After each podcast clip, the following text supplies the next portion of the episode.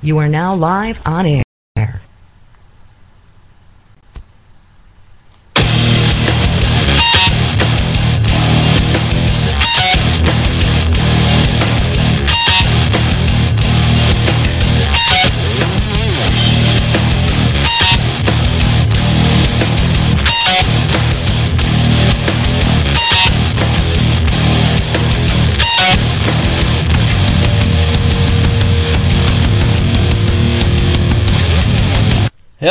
Folks. We are live once again. You are listening to Beyond Sight and Sound on the Detecting Lifestyle Radio Network.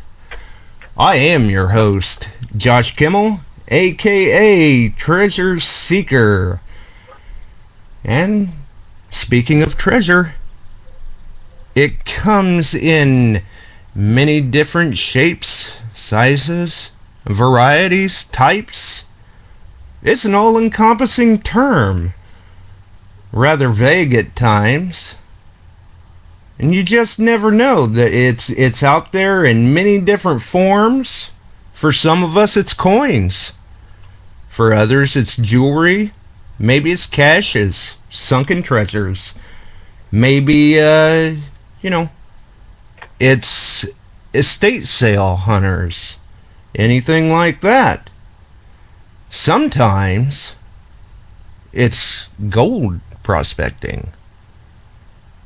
Other times, people like to go a little further out, a little older.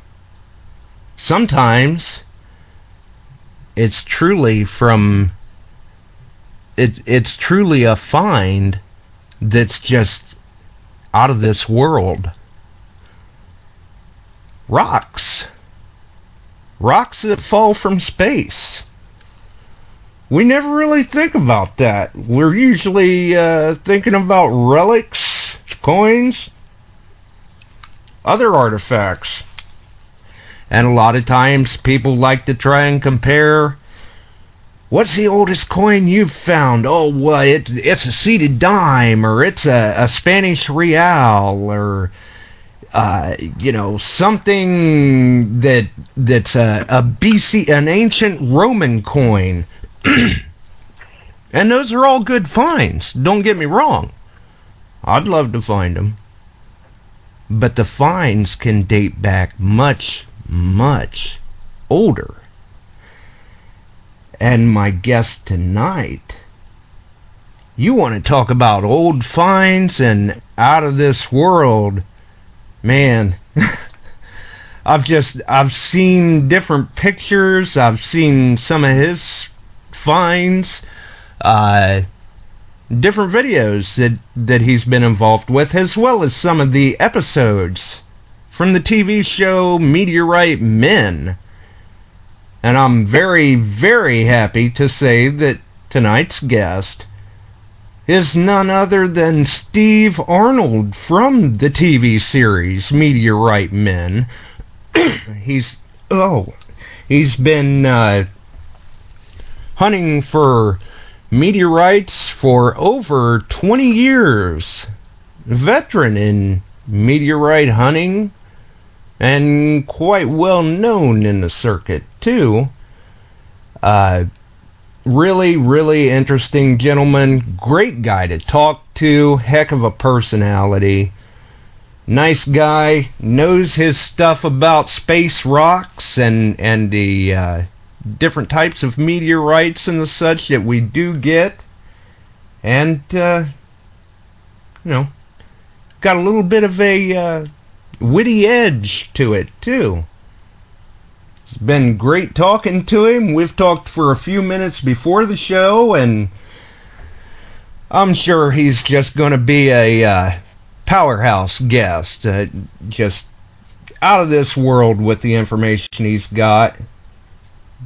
Rather than for me to run on about it, though, we need to get him in here and get some of this information covered because this is good stuff, folks. I mean, I've been enlightened already. So let's get him in here. I'd like to bring in the guest, Mr. Steve Arnold. How's it going tonight, Steve? It is going well. Thanks a lot for uh, the invite and that introduction. I'm sure my wife will be able to pop my big head here uh, with a uh, like a balloon after that build up. But we'll we'll try to uh, try to deliver some information uh, that will will be practical and maybe some inspiration that will uh, lead to some uh, some of your listeners out there finding some of these uh, treasures from outer space because they they do fall everywhere. Um, they can be found anywhere um, if you know what to look for. Now that's great because I'm sure some people they probably wonder, well, you know, like we had spoke before the show, they're probably going, "Oh yeah, I've seen that show," or "Yeah, I've heard of meteorites," but you know, there's none around me. But then again, how do you know if there's none around you?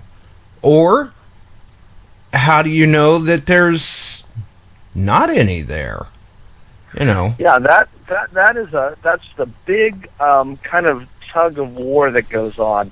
Um, I I don't like to to make it sound too easy, but at the same time, I don't want to make it sound like it's it's too hard.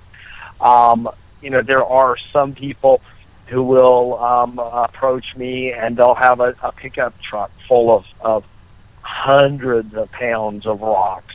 Uh, they think are meteorites and they're not. And then, you know, who knows how many people uh, kick a rock and curse at it and walk on by and, and they just they just kicked a four and a half billion old year old visitor from between Mars and Jupiter that's laying there in the path. So it, it's kind of one of those one of those um, and, and it's not unlike any other field of treasure hunting. Uh, the more you know, the more education you have, um, and and qualifying and disqualifying areas.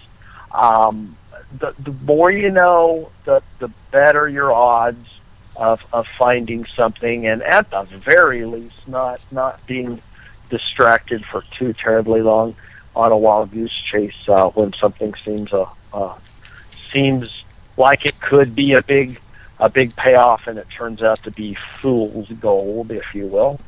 Right, right. Much like you said, you do have to. Uh, like with anything else, you've got to be willing to put the time into it, and I'm sure that uh, persistence pays off. If you're persistent enough in your search, you will find some. You just have to be persistent. It may not necessarily be easy to find them at times, but they are out there to be found. I mean, people have seen it over and over with some of yours. Oh yeah, and and it, it happens all the time um, where where somebody um, will find a meteorite, and probably one of the greatest joys. And I, I haven't actually sat down and counted it, but I, I'm going to guess that I have been personally with somewhere between 25 and 30 people. Gee, maybe more than that when you start taking our camera crew and stuff that have um, bumped into meteorites. But to be there with someone when they found their first meteorite, um, it's it's uh, it's a moment they never forget, and there's a, a, a sense of, of pride and and and um, just satisfaction, kind of being able to pass the baton on to someone else to to, to get to experience something that really is. And you know what? A lot of people, it wouldn't be a big deal to them.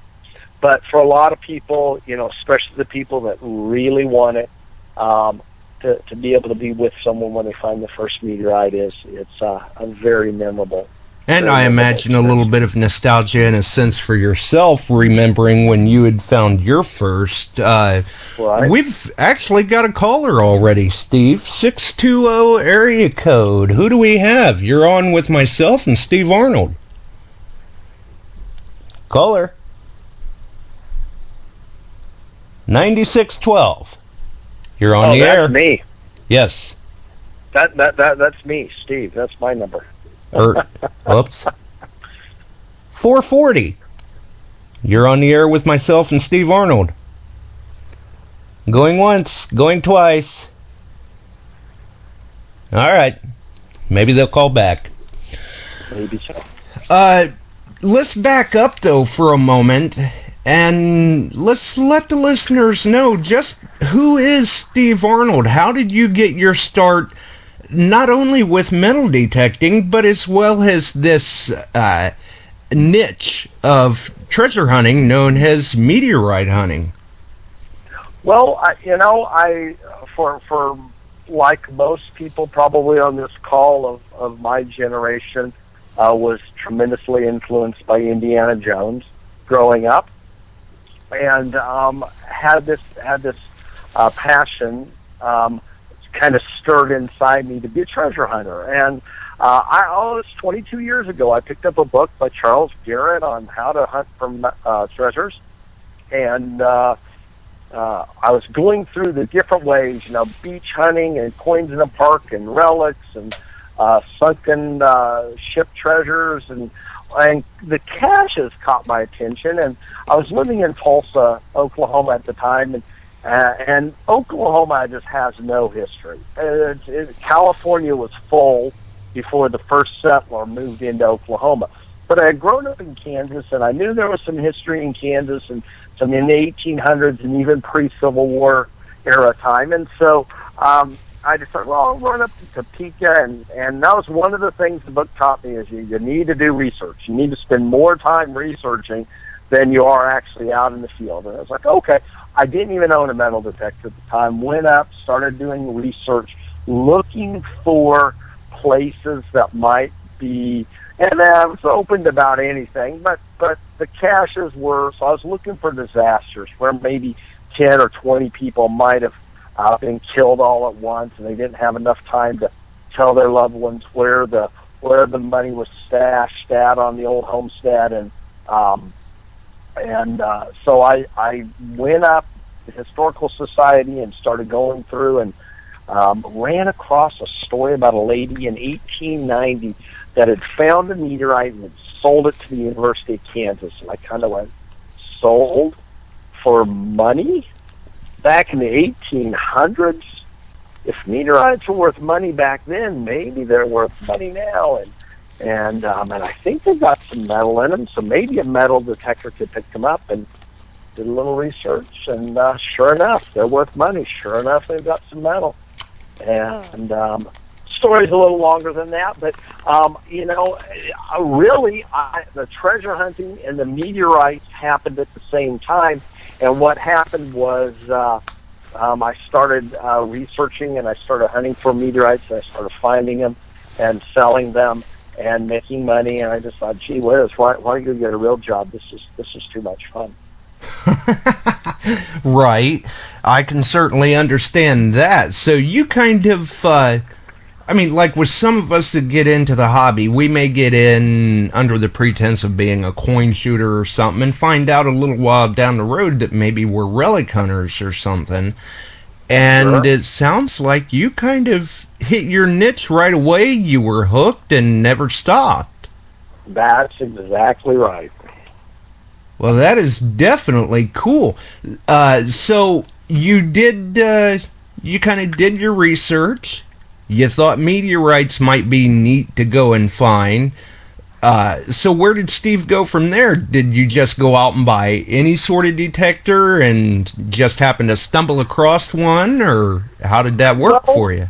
Yeah, um, what the what happened was I, I I dove into doing research on meteorites, and and um, I, there was a book that was published in 1950 um, by Harvey Nininger, who is who is deemed the the greatest meteorite hunter of all times, and and he, he really really deserves the honor. And um, at, at the time in 1950, more meteorites had been found in Kansas than anywhere else in the world, and there was a, a, a the policy was to name the meteorite after after the nearest community or or landmark on a map. And of course, in Kansas, there aren't many landmarks, so it's, it's pretty much the nearest town. And and so they would name it after the nearest town.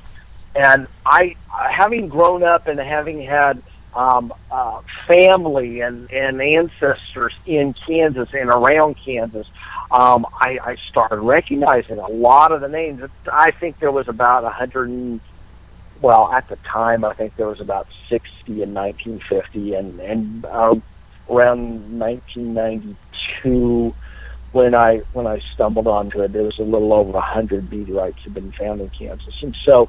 Um, I- started recognizing names of places, even little tiny towns of five or ten or fifty people.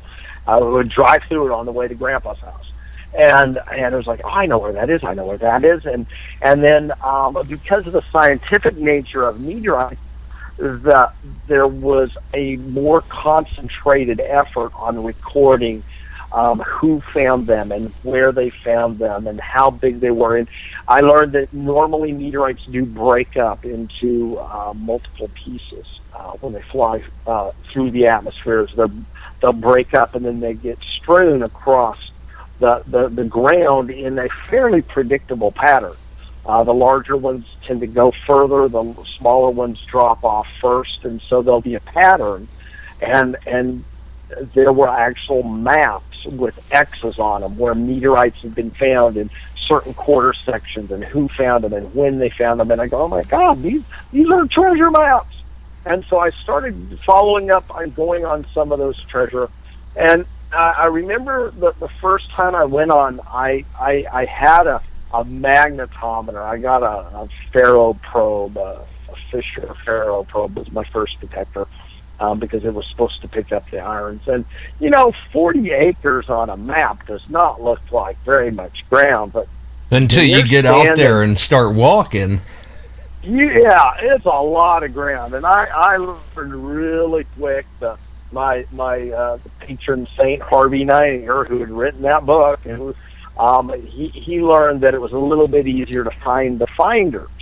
And so my initial niche early on was to it was easier to go find farmers, and this was before the internet and before um, there was a, a a big gap. There was a, a very um, legitimate role in the middleman. To, you know, a farmer could have a meteorite, and he may be pretty sure he hit one with a plow, but it's not like you go down to the grain elevator and and sell your meteorite where you'd sell your corn or your wheat.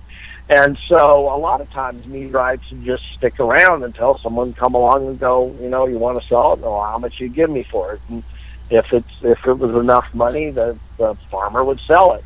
And so um, for about six years, that was my main focus. And then the hunting was a little bit more of just for the fun and the leisure of it.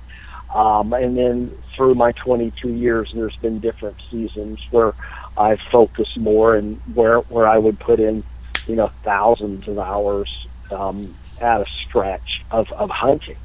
And other times I would do more buying and selling, and sometimes more brokering. But would always uh, opportunities would avail themselves to to go out, or a fireball would happen, and all of a sudden there are new rocks on the ground, and drop everything and take off and and go look for uh, little black rocks on top of the ground, and and other times pull out the detectors and do some deep deep searching for meteorites. So different Right. opportunities avail themselves at, at different times.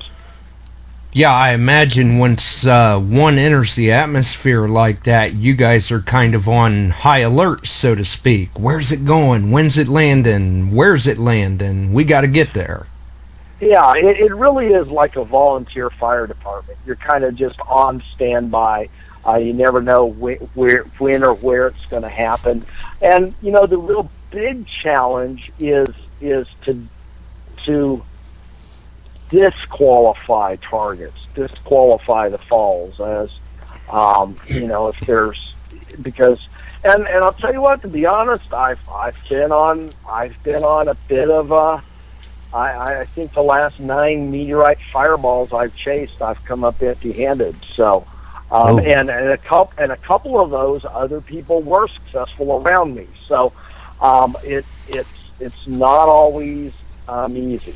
And um, but you know, it's it's also I, I compare it to you know someone who might be nugget shooting for five or ten years, and they might find a little something here, a little something there, and all of a sudden they find a nice vein, and all of a sudden, you know, uh, for a stretch there, they might be finding ten thousand dollars worth a day, and oh wow, it sounds good, sounds easy, and like you're rich, but um, right. Some you know, days are certainly better than others, I'm sure.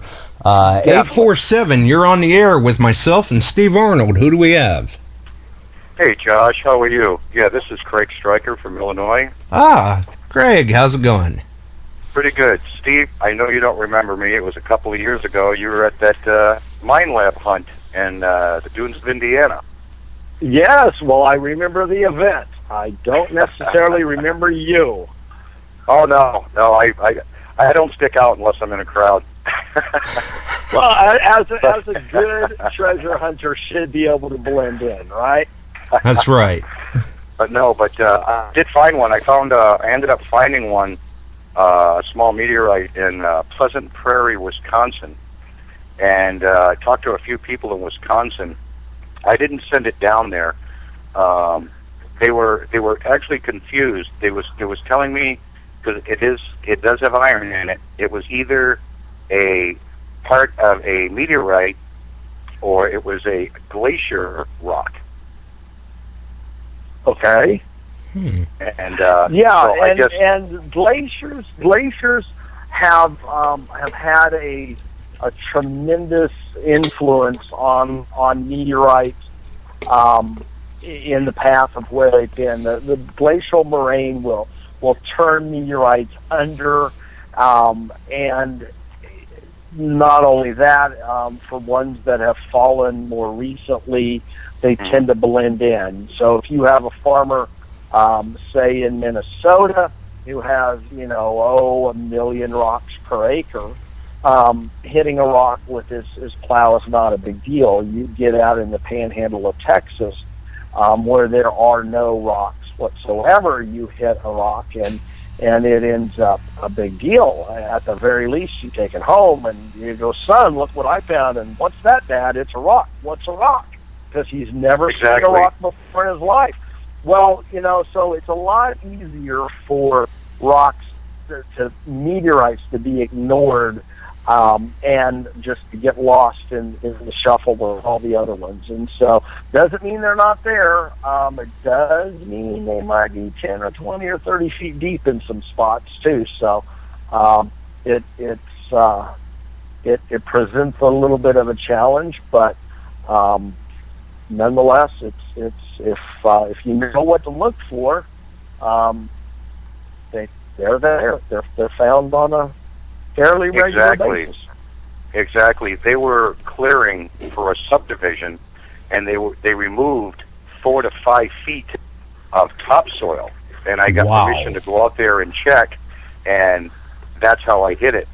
And uh, I, I haven't had it cut yet, you know, to be a hundred percent sure. And Okay. that's what I need. That's what I need to have done. But it's, I mean, I, I got, uh, I, I got some pictures posted on my site on Facebook, and w- what's so interesting about it, I'm sure you've seen these. It has, uh, even though it's about oh, a size and a half of a golf ball, it has the stress cracks in it where it has gravel that got trapped inside of it, almost like when it was cooling. You know, so Okay, it, it's, well- it's a pretty good rock. You know, Okay. Now, one thing to give you give you and the other listeners a couple a couple little lessons here um, to, to debunk what, what Hollywood has has uh, corrupted our brains with. Um, meteorites do not hit the ground on fire. In fact, they do not hit the ground hot. Um, they are cold, and and oftentimes, if someone is very nearby when a meteorite lands, they go over and look at it. Frost will will will be forming on it. Um, the Oh, wow. exact opposite, and and the reason for this is the the meteorite is coming from outer space at very close to absolute zero in temperatures. Um, for a few seconds, from a second to two or three or four seconds, maybe five at the longest, um, it's in the middle of a fireball, but it's but it's melting. Now rocks don't catch on fire. When you see a fireball, and we had a we had a shower here uh, night night before last, um, a comet shower where once a year we're we're hitting the Orionids, the the the, the comet that had come by, and and some of the debris. Once a year, we go through the the the, the where the tail of the comet went by. Um, Right. it's the what you see the light phenomenon is the oxygen in the air burning oxygen burns rocks don't burn and so then they burn out five to ten miles up and then they have a two to three to four minute free fall at about 50 degrees below zero. So it's not really until the last mile or so before it starts to warm up. And um, and even then you're, you're only talking a few seconds at that point. point. And so the, the rock is usually still very cold. And and so um, oftentimes if people think oh it, it should be bubbly it should be like lava well there's no air in space so there's not going to be any any air bubbles in a rock so that very very often will be one of the disqualifying um, factors. And the, the things we are looking for in a meteorite, um, the initial definitive test is nickel and iron together. And about 98% of the meteorites will have nickel and iron alloy together. That combination does not happen on Earth. And, and so you can test for iron with a magnet. Uh, you can do a little simple nickel test that uh, jewelry stores even sell for people that are allergic to nickel in jewelry do a nickel test that way. Um, the the two percent that that don't have iron in them, very very very seldom um, are, are they found in the U.S. unless it's witnessed to fall um, or in a very deserted environment, and those will almost always have a black shiny glass crust on them. Um, the composition it makes it uh, really almost like a black obsidian um, on the surface. So if it's not a shiny black or a magnet doesn't um, uh, jump to it, then um, you can rest pretty um, pretty sure it's not going to be a meteorite. If a magnet does stick, or if there's some other characteristics that make you think it might be a meteorite, then it usually needs to, to get into a laboratory to be tested to verify. No, that's awesome. I appreciate it. Even though a magnet does stick to it, but like the guy in Wisconsin, the professor or what I forgot his name, uh, did say it's most likely six, seven, eight thousand years old, something like that, being a meteor rock because of the color. It's like a like a uh, rust brown color. And Sure. uh, he explained everything. He was he was really awesome on the phone. I mean, this guy's really busy. He travels all over the place. He works for the uh, meteorologist department in Wisconsin. And uh, you know, I, I I thought I was pretty honored, you know, in just him taking the time out and responding to my email. And uh, Yeah, he, he yeah. had he, he had he had good advice to me. I was so excited and couldn't wait to and talk to him. And the first words out of his mouth were, "Next time you take a picture, put a quarter next to it so I can judge the size." Size reference. Yeah. I'm like, oh Yeah. crap. Yeah. So, but uh, Well, Typical I, pro- I'm, I'm typical trust- professor. I'm trusting, yeah, I'm trusting your photos were actually in focus. That that's my my pet peeve is is yes something for scale, but people will send me pictures that are that are not in focus, and it's like, come on, folks, this isn't 20 years ago where you had to go to Walmart and wait three days, and even if you did, you'd still take another picture and send me one that's in focus. It does does no one any good to see one that's out of focus. So. Um, but anyway, But, well, congratulations, and you know, Thank fact, you. here's a good example of, of somebody who probably didn't pay much attention uh, uh, to the possibility. Bumps into me um, at a Minelab event up uh, up in uh, Indiana here a couple years ago. I must Yep. have said something stuck in the back of your head. You ran across something, and instead of being a hot rock that you just threw aside, uh, you you you know you picked it up and you said, "Wow, what if?" And so that's the power of a little bit of knowledge. Exactly. Well, like I said, I appreciate your time, and uh, Josh, I appreciate your show, Beyond Sight and Sound, and as usual, it's a great show. You have great guests on there, and uh, thank you both for taking my call. I really appreciate it. well, thanks for the call, Greg. All right. Happy hunting. Wow. And and those are good points too, especially covering on the uh, fault of the atmosphere, because I am, uh, and I could be slightly confused, and by all means, correct me if I'm wrong, but like you said, when they're falling through the atmosphere, the the fireball that we see isn't necessarily that the rock itself it's burning it's the friction that's being created by the fall it's causing the oxygen to burn and then once it gets a little closer to earth it goes into what they refer to as dark flight Correct. before it actually kind of uh, breaks apart and and hits the ground and then everybody's out there trying to find it but Right? just because it sticks to a magnet doesn't necessarily mean it's a meteorite either. This is true. Uh, you, you, a lot of, uh, a lot of slag. Obviously, there's man-made metals from nails to fence posts to really rusted, gnarly farm machinery that's broken. Um, to to rocks, even granite will have some iron in it at times, and hematite and magnetite are a couple of the uh, earth rocks that uh, pay a lot of uh, havoc with with people's hopes and dreams. Um, they're out there uh, pricing, you know, a new Cadillac, and it's like, I'm sorry, you just have uh, hematite there. Right. Sometimes it it takes a while. You've got to be persistent, but like you said, sometimes it's just that that thought that sticks with them. Like with Craig's case, he ran into you at a Minelab event, and then uh, that kind of kept him thinking. And he's going, "Hey, what if this could be one? I shouldn't just toss Right. it to the side. I should investigate this further." Yep.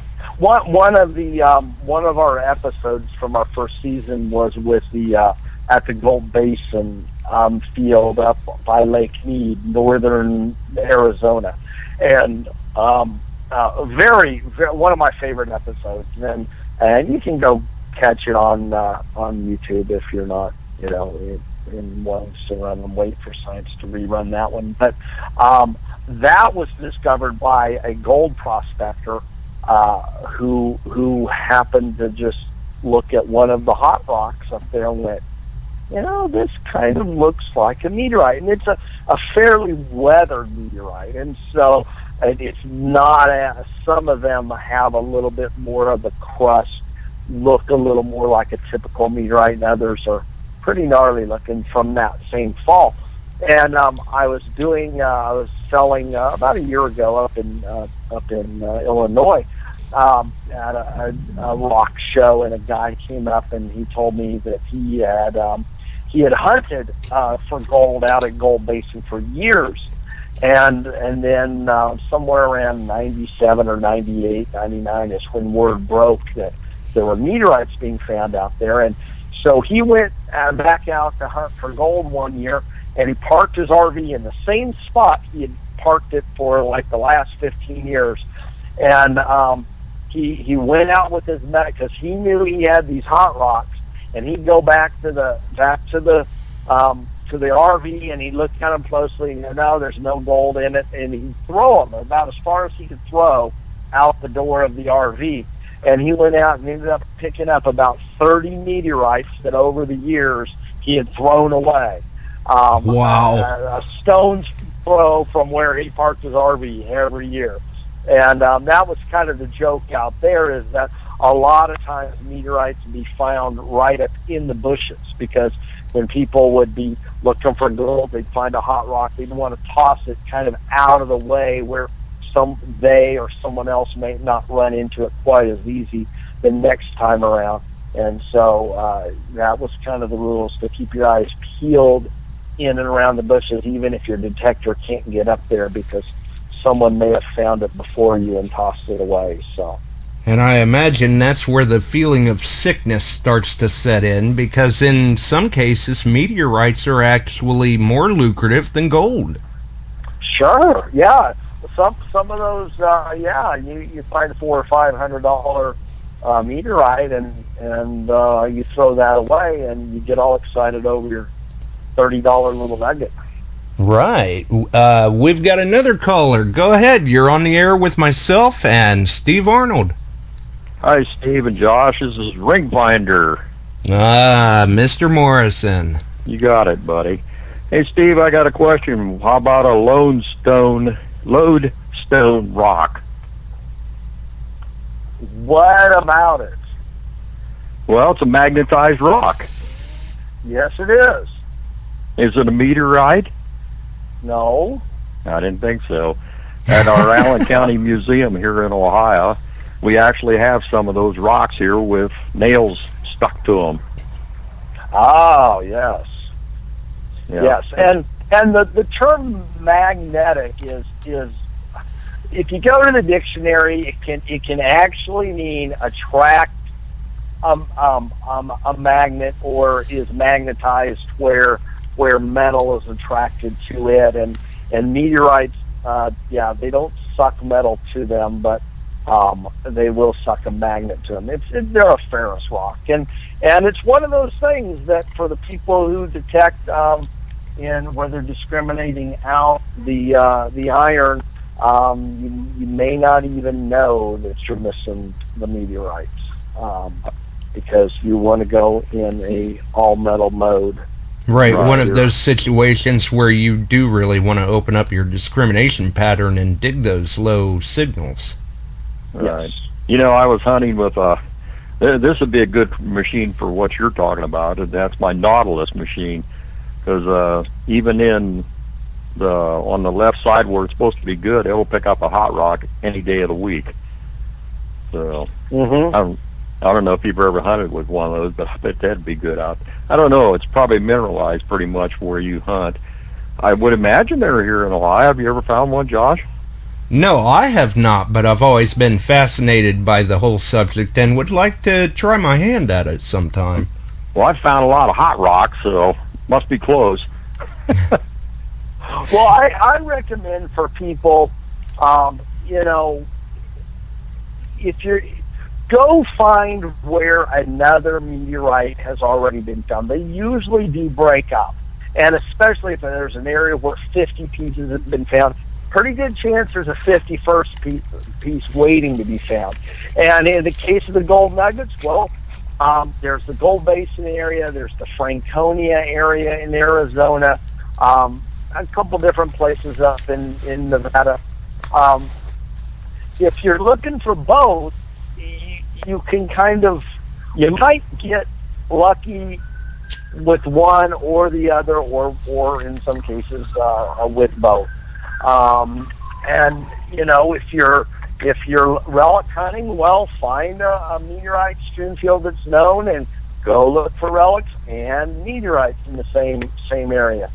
Um, you know, uh, probably your odds of finding a meteorite on a beach is going to be pretty slim, but um, there were meteorites found in Acapulco and one in um, Honolulu, so it's it's not entirely impossible. Got a question for you, Steve. You ever hunt with Geoffrey N- Notkin? I've hunted with Geoff a few times, yes. I have his book in front of me right now. I want it uh, on one of the other uh, site or not sightings, uh, one of the other thousand mite places, which would be uh, Relic Roundup. And he was on Uh-huh. that show, and I actually won this book, and it is awesome. So, Yeah, have you ever ve- have you ever wrote a? Pardon me, Steve. Have I what? Have you ever wrote a book?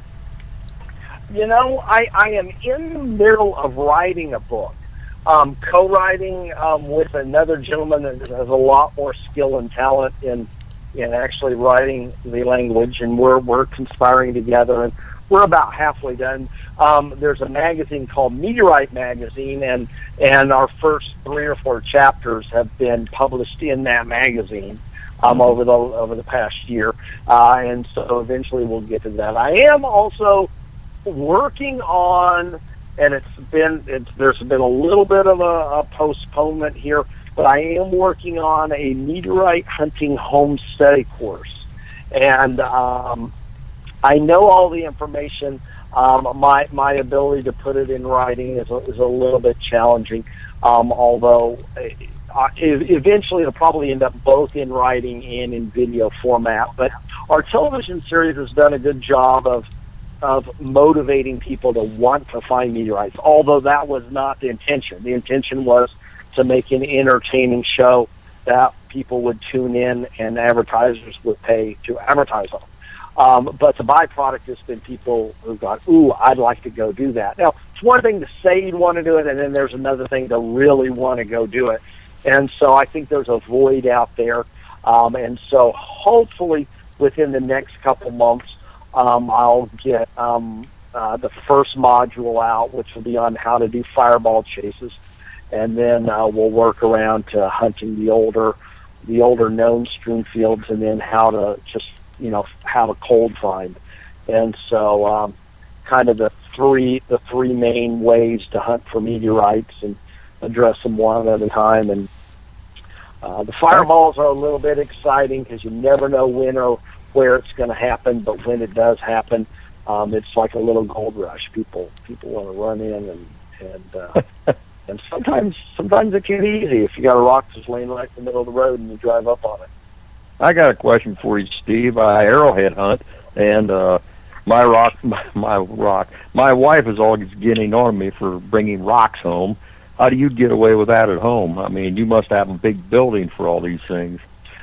Well, you know, um, I from from day one. See, I got I got involved in meteorites because well, I, I when my treasure hunting, I, I was leaning toward the caches because I I was scared from what I read early on before I even bought my first detector on the warning. Don't don't think you're going to get rich being a treasure hunter because even if you find stuff that's worth a fortune, you're likely to never want to sell it, and you'll you'll keep every pull tab and every ring and every penny you ever found, and you'll put it in boxes, and your garage will fill up. So don't think you're going to get rich. Your heirs might get rich once you die, and they sell it all off, but you probably won't. Well, that was the promise of the caches. Well, hey, you know, if there's if there's a jar full of silver dimes or or a, a roll of you know uh, of old twenty dollar gold certificate, I'll spend that. I, there's no ema- emotional attachment to a coffee can full of money, and and so when I approached meteorites, it was like, hey, this is a way to make money and and a way to fund me going out and finding more. So I don't have a personal collection. Everything I have is, is inventory. Now, um, I I work uh, we, my wife and I, we run uh, the only brick and mortar meteorite store in America in Eureka Springs, Arkansas, and um, so we do have some inventory uh, of things for sale. But um, yeah, my, for as far as my wife's concerned, um, usually she has a say um, if if something um, um, gets purchased, and and if it's something I find, well, she celebrates with me because um, I, I gotta say, if I, if I found a CS buckle, it would not be for sale. It would be in my collection, and you could keep all the rocks and whatever. and, but I do have a lot of neat arrowheads, and uh, I haven't sold any yet. But uh, maybe someday, may, maybe Yeah, somebody else will sell them when I die. Well, and that's a good point. And and there is the scientific angle to meteorites and and the value, the real value in a meteorite is the information that it contains. And so um, not that there's necessarily a moral obligation to get a piece to science. And to be honest, most meteorites are not really all that valuable to scientists, although we usually don't know until at least a piece gets in and gets studied. Right. Um, but but if you've watched our series um, on TV, um, we've every once in a while we'll come up with something we think's just as boring and normal and ordinary as it can get. If you can call a meteorite boring or normal or ordinary, and out of the blue there'll be something different or unusual or something the scientists Right. had never seen before, and you go, "Wow, that that kind of feels good." That Yeah. you know, I'm out here trying to make a buck, but I'm helping to advance science just a little bit along the way. And if I can sell something and that affords me to get back out and go do some more hunting, and I find something else, and next time it is something that is scientifically valuable or more so than the last one that went to the collectors, then um, yeah, it's it's kind of a, a team effort here. Very good. Thank you, Steve and uh, Josh. Another good show. I'll let somebody else call in. All right. Thanks for the call. Yep. Good night. Uh, go ahead, caller. You're on the air with myself, and uh, we will get rid of that. I don't know. Sounds like someone's calling in. Yeah, I'm not sure what that was. We'll take this opportunity and take a quick break, and we'll be right back. Are you a metal detecting enthusiast looking for a new machine? Maybe you're just getting started in the hobby and you're not sure what machine to get. Get down to earth and into the dirt. Contact Mike, the Buckeye Hunter of MT Detector Sales. Mike is an authorized multi-line dealer of Minelab, Garrett, Teknetics, and Tesoro. Don't deal with someone who may not even hunt. Mike sells what works and uses the brands he sells, specializing in such models as the Minelab E-Trac, CTX 3030, Garrett AT Pro, and Tesoro Outlaw. Get down to earth and into the dirt with MT Detector Sales. MTDetectorsales.com. Now, I guess another good thing to cover would be that sometimes you don't necessarily need real fancy equipment to go out and do this sort of stuff. I mean, it's just research. Uh, like you said earlier, you found some uh, some maps that documented where meteorites had fallen, and in that particular situation, X really does mark the spot, so to speak. And Right. that you can go out and do it with tools as simple as the metal detector you're already using and a magnet. Sure, and and oftentimes, well, for example, um, eight days ago, um, over uh, Shreveport, Louisiana, fireball came in, and it was cloud cover, so no one was in the afternoon. No one actually saw the fireball. They heard the loud explosions, and um, it dropped rocks um, just a little bit outside of Marshall, Texas. And so, um, uh, a friend of mine uh, that's an expert at, at evaluating Doppler radar um, pulled up some Doppler radar, and there were some very distinctive meteorite hits. And so, um, um, after it was within one hour of getting the news from him, I was headed south um, to Marshall, Texas, to go look. I didn't even bring a metal detector with me because it was. Uh, my goal there was to go out, um, drive around, look on the roads, look on the streets, um, and and see if there were meteorites laying on the ground because it, it was a promising looking uh, uh, uh, fall. And uh, there's um, it, it was one of those situations where I literally only had about nine hours um, seven hour drive down. I ended up taking an hour and a half power nap, drove around for about nine hours, and then drove home all within 24 hours. And Wow. um, and empty handed. But but right now I had a magnet, uh, rare earth magnet, uh, and and then I was looking for a little black rock, or if I was really lucky, a big black rock. Um, laying on a road or on a street or you know in, in an area where uh, something could be spotted and ended up uh, coming home empty-handed. Uh, we're we're hopeful that um, something you know still might turn up there, um, but um, yeah, you don't always need uh, you don't always need a detector. And we we have the uh, dry lake bed episode where we did that. Um, uh, our Chile episode, even though we did use some detectors, um, uh, part of that was done uh, with magnets, and part of that was done visual. Uh, a lot of the fireballs, oftentimes, you know, you're, you're especially if if it, there's some areas where if it there was a meteorite that exploded over the south suburbs of Chicago in 2003, and and uh, Crete, Steger, and Park Forest, um, Illinois, uh, were pelted with rocks. There were eight houses that were hit with cannonball-sized rocks, and and there were rocks in the street and in the road. And I, I, I rode around on a bicycle and found 117 meteorites, most of them just right there in the in the road Wow. And uh, and up there in the industrial um, area of Chicago, a metal detector is worthless.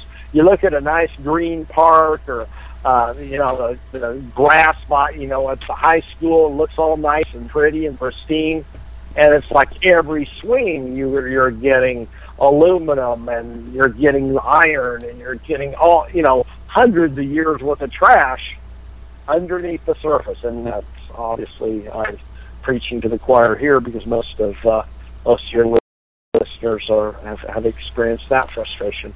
So you're looking for iron mixed in with a bunch of iron trash. Um, yeah, you might as well just leave it at home. Right.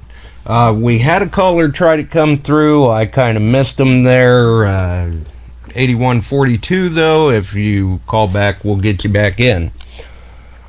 Uh, I guess another thing, too, would be that uh, you said before, you know, we, we, you would go and talk to other farmers and stuff, have you noticed the research being any easier for you with the advent of the internet and the the uh, more popular interest that has been generated in the meteorite field as of recent? Oh, it's it's it's a little bit.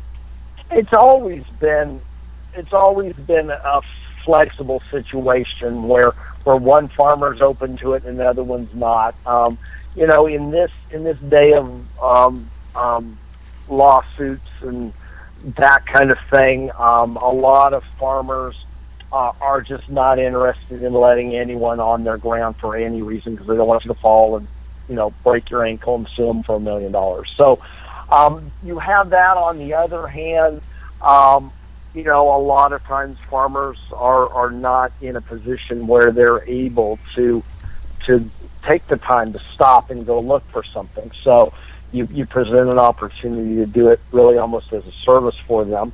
Um, they're open. The, the TV show has helped some respects. It's, it's hurt in others. Um, me being a, a, a host of a personality um, helps in some situations. Oh Um, yeah, I absolutely. I'm sure it that- would. Yeah. So I, Uh, my personal experience is a little bit skewed. Obviously, information is is more available now than ever. Um, on the other hand, information is available to everyone now more than ever. So, Right. um, just like any other good lead, Jesse James lockbox, you know, is rumored to be buried out there on the back 40, which you don't know. Did someone just make that story up because they were trying to sell that back 40 80 years ago? And you know, the the the the promise of a lockbox full of gold uh, helps that 40 acres be worth a lot more. Oh, or yeah. did 60 years ago someone ran across and find that lockbox and they didn't want to report it to the IRS, so they didn't bother to tell everyone that, oh, I already found it and it's not there anymore. So Right. kind of the same way with meteorite. 8142, you're on the air with myself and Steve Arnold. Hey, Josh, it's Swansea Searcher. Oh, Swansea. Uh, it's it's great that you actually called. Uh, we'll get to your question and comment here in a minute, but I do want to let you know that here in a couple of days you can probably be expecting a call from me. Oh boy, that doesn't sound good. Well, I may have some information for you, sir. Oh, that would be. I, I assume you're referring to the ring. If that's the case, I'd Yes, be sir. more than ecstatic. Yes, I am. Awesome. Well, I have a question for your guest. I enjoyed the show tonight, and I have a question that's probably out there on the internet that I had not looked up. I have been to Meteor Crater in Arizona, and I wanted to ask your guest what size meteor or meteorite caused a crater that size to be put into the Earth, and what size was it estimated before it probably entered our atmosphere? Not to mention Before where hit it hit, it was probably bigger than that before it hit because it breaks up some after it hits the atmosphere. Right, and that's kind of what I Well- was trying to figure out what the ratio is. Yeah, let me let me back up and, and answer that question uh, in a broader sense, so so it can educate people. Um, because a lot of people they see a fireball, oh oh, I, let's go look for a crater, you know, or you see a shooting star, or or someone tells you about a they were driving home and this ball of fire landed and it landed right out in that field, and they want to go out there and look for a burnt spot and and um, uh, the vast majority of meteorites um, are meteors. The light phenomenon that you see are the little blips that are less than a second long, where where hundred percent of the rock vaporizes, and even something as little as a grain of sand or something the size of a golf ball um, can make a huge fireball and and go out quickly. if if it lasts between a second and five seconds, it it's likely to be a meteorite that that has some stuff substance that could have put something on the ground. If it lasts longer than five seconds, um, it's usually space junk, um, satellites re-entering, um, um, rocket booster type stuff that comes in at enough of an angle that, and it takes a long time, you know, six, seven, ten, twenty, thirty seconds to burn up. That's not going to be a meteorite. Now, of the ones that do break up and come in, usually 95% of the rock will ablate away. Sometimes 99, not uncommon for 100% of the rock to totally vaporize. Some of the biggest, brightest flashes with the biggest sonic booms um, often will have 100%. It, it, it breaks into a million pieces, and those million pieces ablate away in a fraction of a second. So, as bright as something is, is not always the de- the defining, the defining characteristics of something you chase after. Meteor crater in Arizona is in a little teeny tiny niche of where, um, if if a rock is big enough to make a crater that is a mile and a half wide, two kilometers in diameter, 100% of the rock is going to vaporize. So you get some. There's a few craters out there that are um, 20 miles across or 10 miles across. Nothing survived. There's no rocks in the bottom of the hole. There's no rocks on the side. It's vapor. It's like shooting a bullet. They do ballistic tests sometimes where they send a, a projectile into a, a wall and and it, it just vaporizes. And and that's what happens in this phenomenon.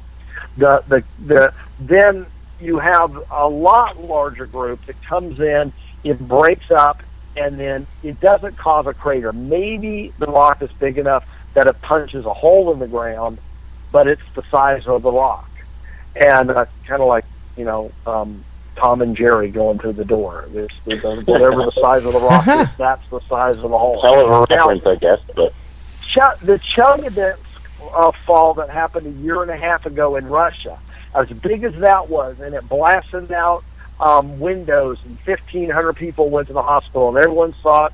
You know, the videos on the dash cams of, of, of people there. That was so big, yet it did not make a crater.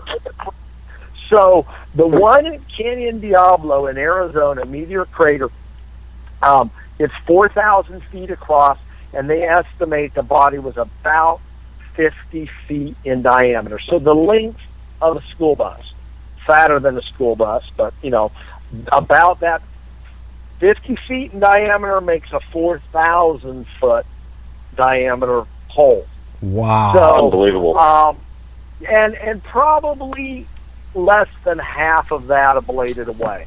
I mean, it was so big that um, you know, yeah, some of it melted away.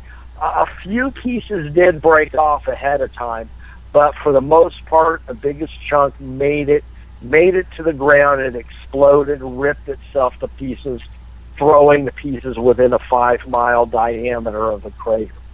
So, um, Now- yeah, if, if someone says, I know where there's a crater, I, I go, great, wonderful, I'm not interested in going. Yeah, and there's a few exceptions. You want to go see the uh, uh, uh, White Court episodes of Meteorite Man. That was a new crater that formed a thousand years ago. I say new, it was newly found. Um, we were able to find pieces just because we were some of the first people there. Uh, um, now that that that now there's still some pieces to be found, but it's been really picked over. Our Monturaqui crater um, episode in one of our uh, Chile episode, we did two episodes, went to four different sites in Chile. There's a crater there, Morasko crater in Poland, Henbury craters in um, in in Australia. Those were the episodes that that focused on us going to craters, and um, uh, the nice thing on the craters, though, they usually are the all iron. Only about 2% of meteorites are all metal. If you go to your local museum and they have any type of a meteorite collection, They usually have a, a disproportionate amount of all metal meteorites. Um, they tend to be a little bit bigger. They tend to break up, you know, into chunks of pieces that um, are bigger. And and when a plow hits, a, you know, a hundred pound chunk of iron, it's a little easier to go. Wait a minute, what is this thing? Versus uh, hitting a, you know, maybe a, even a hundred pound stone meteorite can kind of go, oh wow, okay, it's a rock, and it gets thrown. Chunks of metal are a little bit more, little more spotted um, and noticed uh, historically, at least. Um, recently, a lot more meteorites, and it, usually the, that the credit there goes to the Sahara Desert and the and the meteorites that are found down in Antarctica on the ice sheets. Um, they, they just tend to be a higher proportion of stone. Oh, that winded me. I hope I didn't put everyone to sleep. No, no, not at all. no, that was very interesting. I was just trying to figure out roughly what size would create, like you said, a mile and a half wide crater in the desert. And I was trying to figure out also. Here's a secondary question to you: What? How do you grant a right? And of course, I'm not into this, but how do you grant the right to go in there and detect these pieces of that meteorite at the same time? And have, have these pieces been found? And you know, how do you go about documenting that this is the meteor crater in Arizona? This is where it came from. How do you go about that type of situation? Well, most most meteorites, um, the, the there's usually enough differences to distinguish one meteorite fall from a different one, um, or to pair it up. The, these came in as one rock. It broke up into two pieces. You know, this piece was found a year ago. This piece was found last week. They match up. Um, if, if you're in an area where thousands of pieces are being found within a couple miles and it all looks the same, you can sort of jump to the conclusion, okay, yeah, these are pieces of that fall. Um, if, if there was just one and there's a diff- another one that comes in, um, it's, it's a, it's a good practice to get the new piece tested because it is possible that you could have two meteorites from two different falls being found in very close proximity. And um, the, the lab tests that are done will will pair it up. Um, if it's if it's in the same type of meteorite, and there's going to be roughly 50 different types of meteorites. Um, if it's in one of the same 50, um, then then it's a little easier for them to just go, okay, yeah, they are probably from the same fall. If it's from a totally different type, then it's totally different. If if there's some reason to go, wow, yeah, this is an L5 and that's an L5, uh, and that's a type that's a very common type of meteorite, you can look at it and go, you know, they look different, or something in some of the initial testing goes, oh wow, this it's the same came from the same parent body in space, most likely, but probably landed at different times. Um, maybe went through uh, other other you know breaking up in space and going through different uh, um, changes in space before landing on Earth. Maybe different um, terrestrialization, weathering is different um, because they landed at different times. Then um, then they'll the scientists will go, ah, let's look at this a little closer. But um, guys that are a lot more are a lot smarter than I am are um, able to handle those. Meanwhile, I just go back out and look for more. All right. Okay, I, I appreciate the info, and Josh, I assume that I'm going to be hearing from you soon. I'd like to know what you found out about. Uh, I've read The Ring. I assume. Hopefully, with some good news. I hope the hell so. It's it's been a long struggle, but hey, great guest. I appreciate his info. I was just curious about Meteor Crater. It's the only place I've ever been to to actually see the impact on the United States from a meteor. And I've just I've thought about that since I was 16 years old, saying what the hell created this kind of an indent in the ground. Right. I think he just gave me my answers. Uh, thanks for the call, Swansea. And, All right. and let Have me, a good night, uh, guys. Let me, Oh, go ahead. yeah, great, great talk to you. Thanks for the question. And let me throw in real quickly here that that um, the they the people out at Meteor Crater they do not give permission for people to go hunt. Um, and, Oh, good and part point. of it is, is they make oh something like thirteen million a year off of their ticket sales, and they don't want to say, oh yeah, sure you can hunt, and you break your leg and you sue them for thirteen million. So um, they basically have a policy no hunting allowed, and and I've respected that, and not everyone has. Um, I, I just figure, you know, the planet's pretty big, and there's other places to go hunt. There's, it's not worth going to jail over over a over a rock. So, um, which brings up a whole different topic of, of uh, meteorites. Generally, do you know belong to the people who own the land, uh, and in the case of federal government, they do put certain claims in certain situations. Private property, um, you need to get permission to hunt and permission to take and keep or split what you find. A whole different topic there. So Right. now how do they determine where this, okay, what meteor actually hit it? I mean, how do they determine that if they're not going to allow people to go out there and say, okay, this is a fragment of this exact meteorite? How do they do that if they're not going to allow anyone to do it? Do they hire a private agency to go out there and do it, or is it a government agency, or? Well, in in that particular case, it's it's sort of checkerboard with BLM land, and and Arizona has some kind of weird BLM rules in certain areas, and then the other stuff's private property, and of course on private property they can.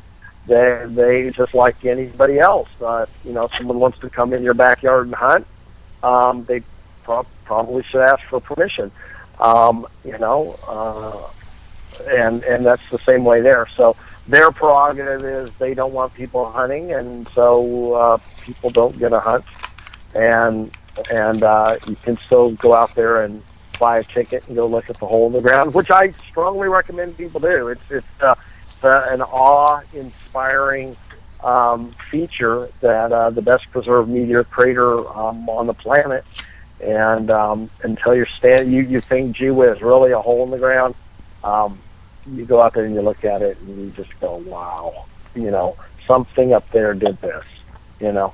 And, uh, and that's much more entertaining to me. I, I've been to the Grand Canyon National Park, and when I was out there in Tempe, Arizona for college, I saw a meteor crater. I've been to Old Tucson.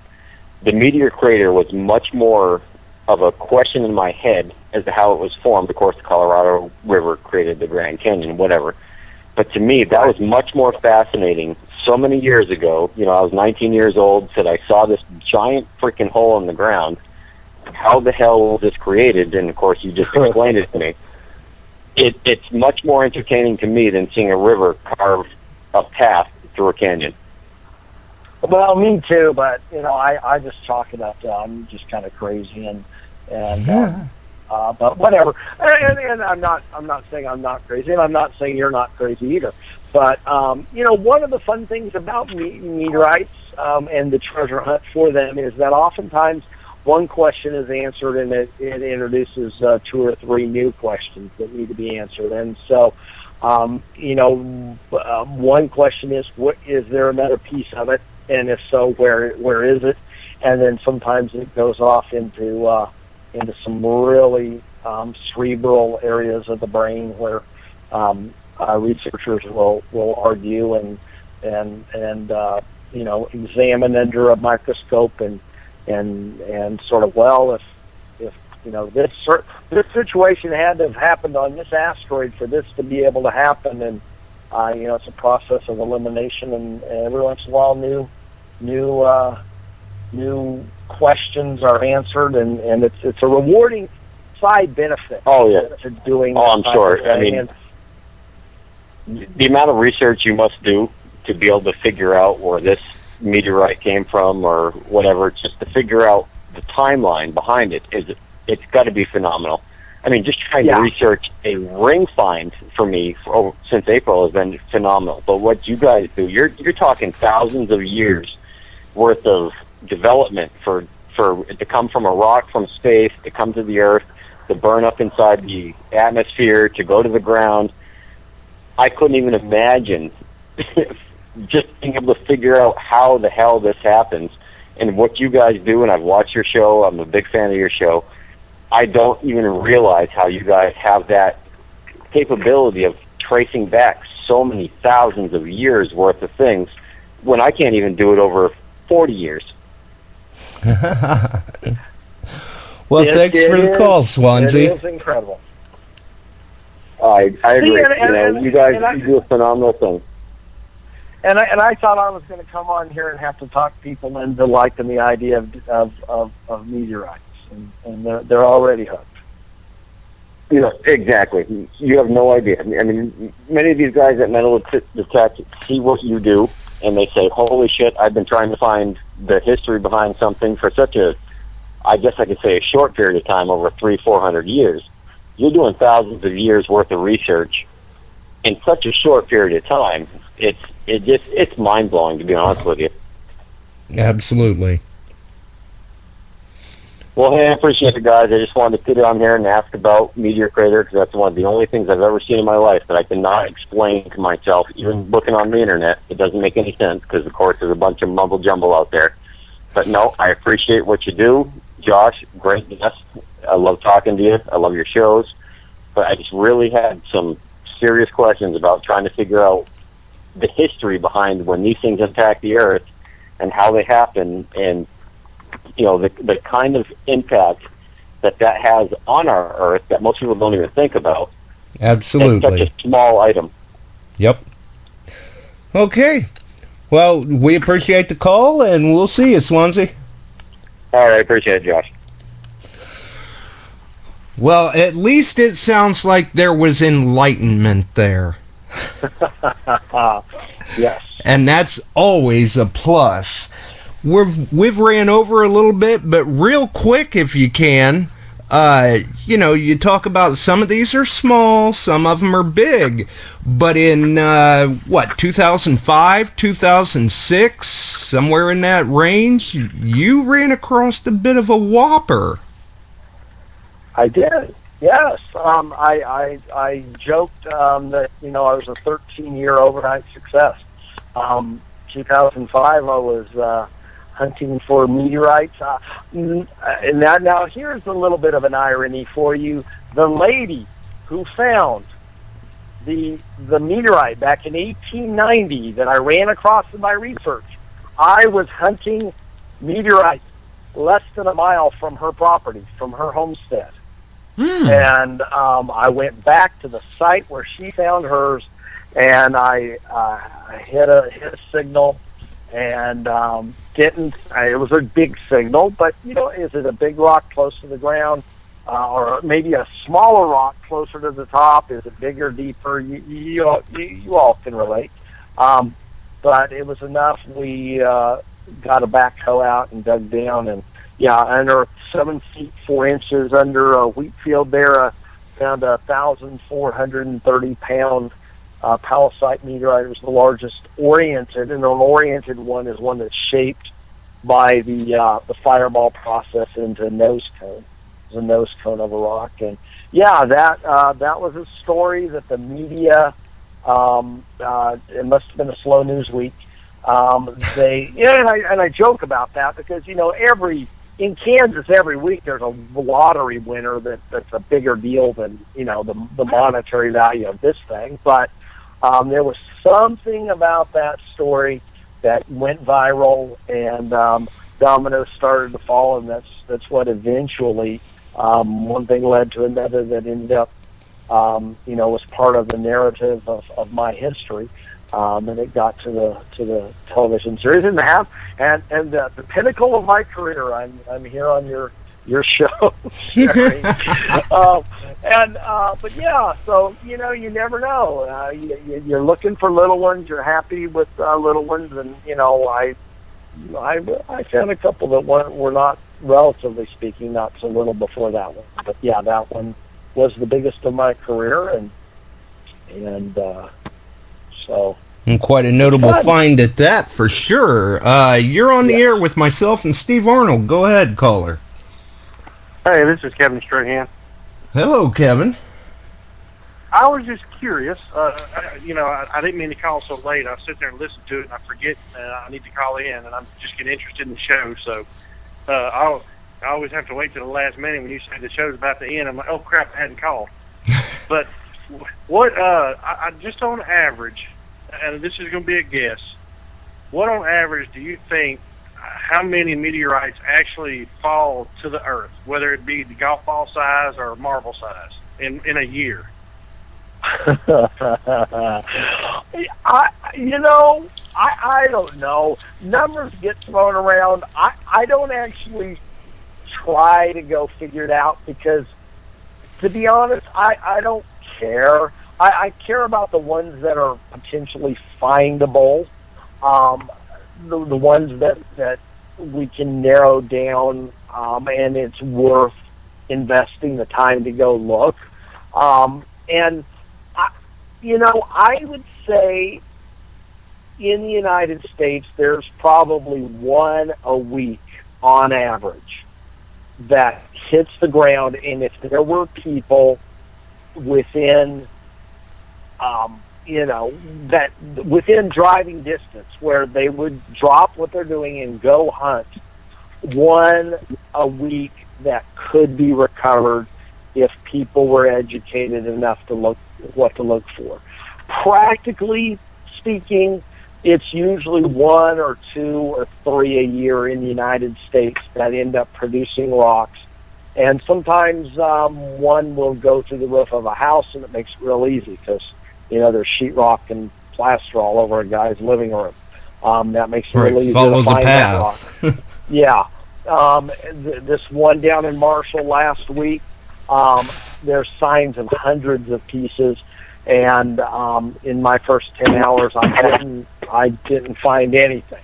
So, um, you know, it's it's hard to say, um, and, and that's sort of where if you're wanting to chase fireballs, um, you need to go through that learning curve because it really doesn't matter what the average is. It's, it's if one lands within, you know, distance of you going, um, and that's a relative term because if there's thousands of rocks on the ground, um, it's a little easier to get on an airplane and fly somewhere um, versus wow, there was there was a sonic boom and a flash of light. Is there something on the ground? Uh, and the sonic boom is a is a key factor. Um, if something's going faster than the speed of sound and it's a physical body, you're, you're going to get at least one sonic boom.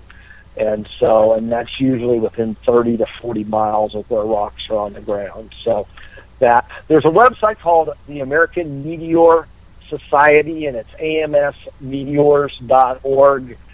It's very easy to find if you just Google fireball reports or whatever. It pops up. Um, they report every every fireball that lands. I think we're up we're up at 2,500 something like that on this year alone. Wow. Um, most of those are not going to produce something, but you know, one or two percent of that um, probably have some something on the ground. So if something's in your neighborhood, um, you can if you can get uh, some good triangulation, whether it's uh, video or eye eyewitness reports. God bless people, but geez, they're wrong. You know, oh yeah, I was driving down the road, and it went from there to there. Well, okay. You know, if if we got video or if we have the sonic booms, we have Doppler radar. Okay, that's a little more trustworthy than Uncle Jeb saw something land on the other side of that tree. Um, and and Right. the, one of the things, if you're sitting under a tree, I mean, it looks like the moon is right there in the branches. No, it's a little farther out. Same way with a fireball. It's impossible to tell is it a mile away or is it is it 200 miles away. It, it's it's you just can't tell. You Yeah, it's swear on your impossible to gauge the distance the when it's in the sky. hill. Pardon me? It's impossible to gauge the distance practically when it's in the sky falling and you're It just is. standing there.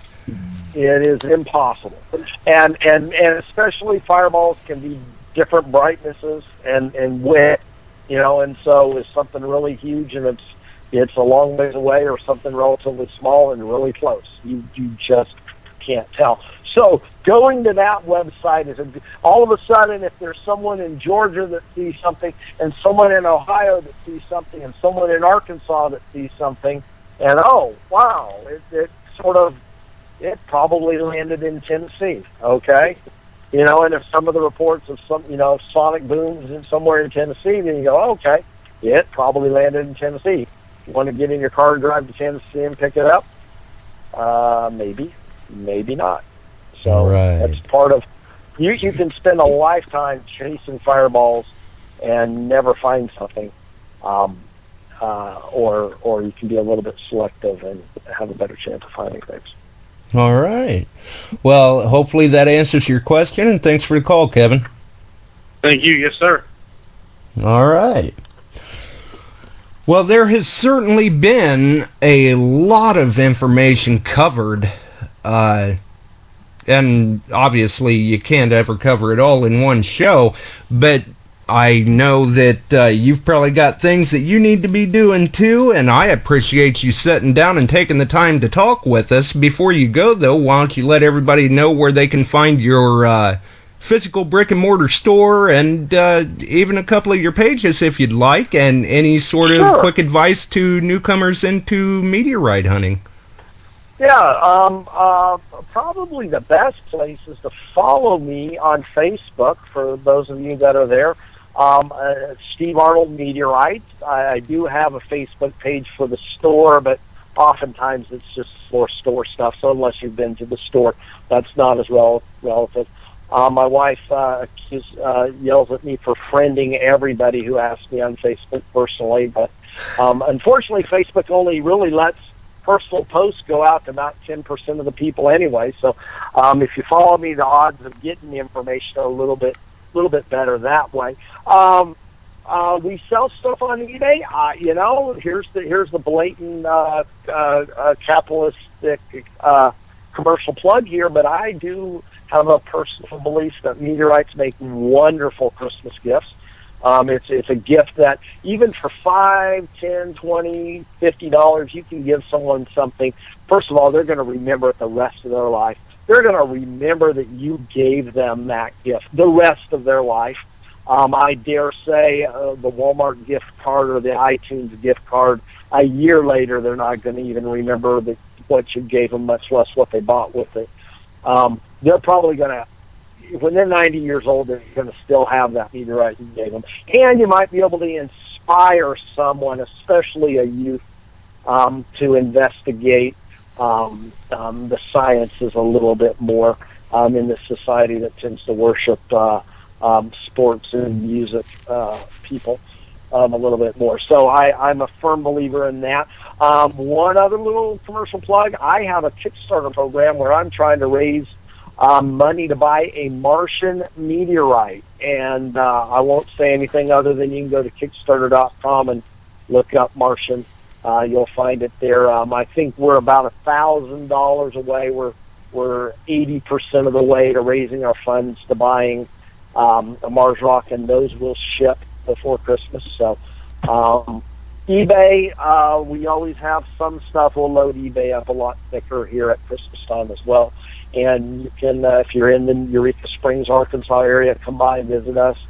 And um, if you have something personal, uh, I can answer some questions or help you find a meteorite if you contact me on Facebook or at Meteor Hunter, M E T E O R H N T R, no vowels in the Hunter part, Meteor Hunter at AOL.com. Yeah. Okay. Yeah. And for us as hunters, it may not be a bad idea to possibly uh, purchase a small piece of meteoritis as samples so we know what we're looking for. Exactly. Um, we can get you a little, a little twenty, thirty dollar piece um, for for metal. For your, that's a typical stone meteorite that you, you can play around with the detector and bury it if you want to.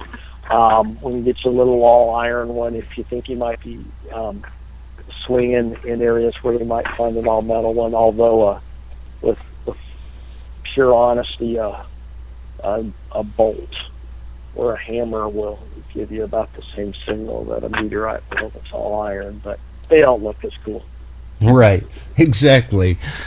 Well, I certainly appreciate you taking the time. Hang in there with me for a minute and we'll get out of there. Uh, All right. folks, if uh, you enjoyed the show, you found something enlightening here, or some information that you liked, by all means, please like and rate the channel, click the pink hands, let us know you enjoyed it, drop me a comment. Or if you'd like to be a guest on the show or know of an interesting topic to cover, like I said, I'm not hard to find. And really, it's painless. You might even have some fun with it. You never know. Drop me a line, we'll talk about it. But for everyone else, stay persistent, watch the skies, get out there and by all means look around and try and find something. Uh, for myself and Steve Arnold, we've got to go, but uh, there's always next week. Tune in, folks. We'll see ya.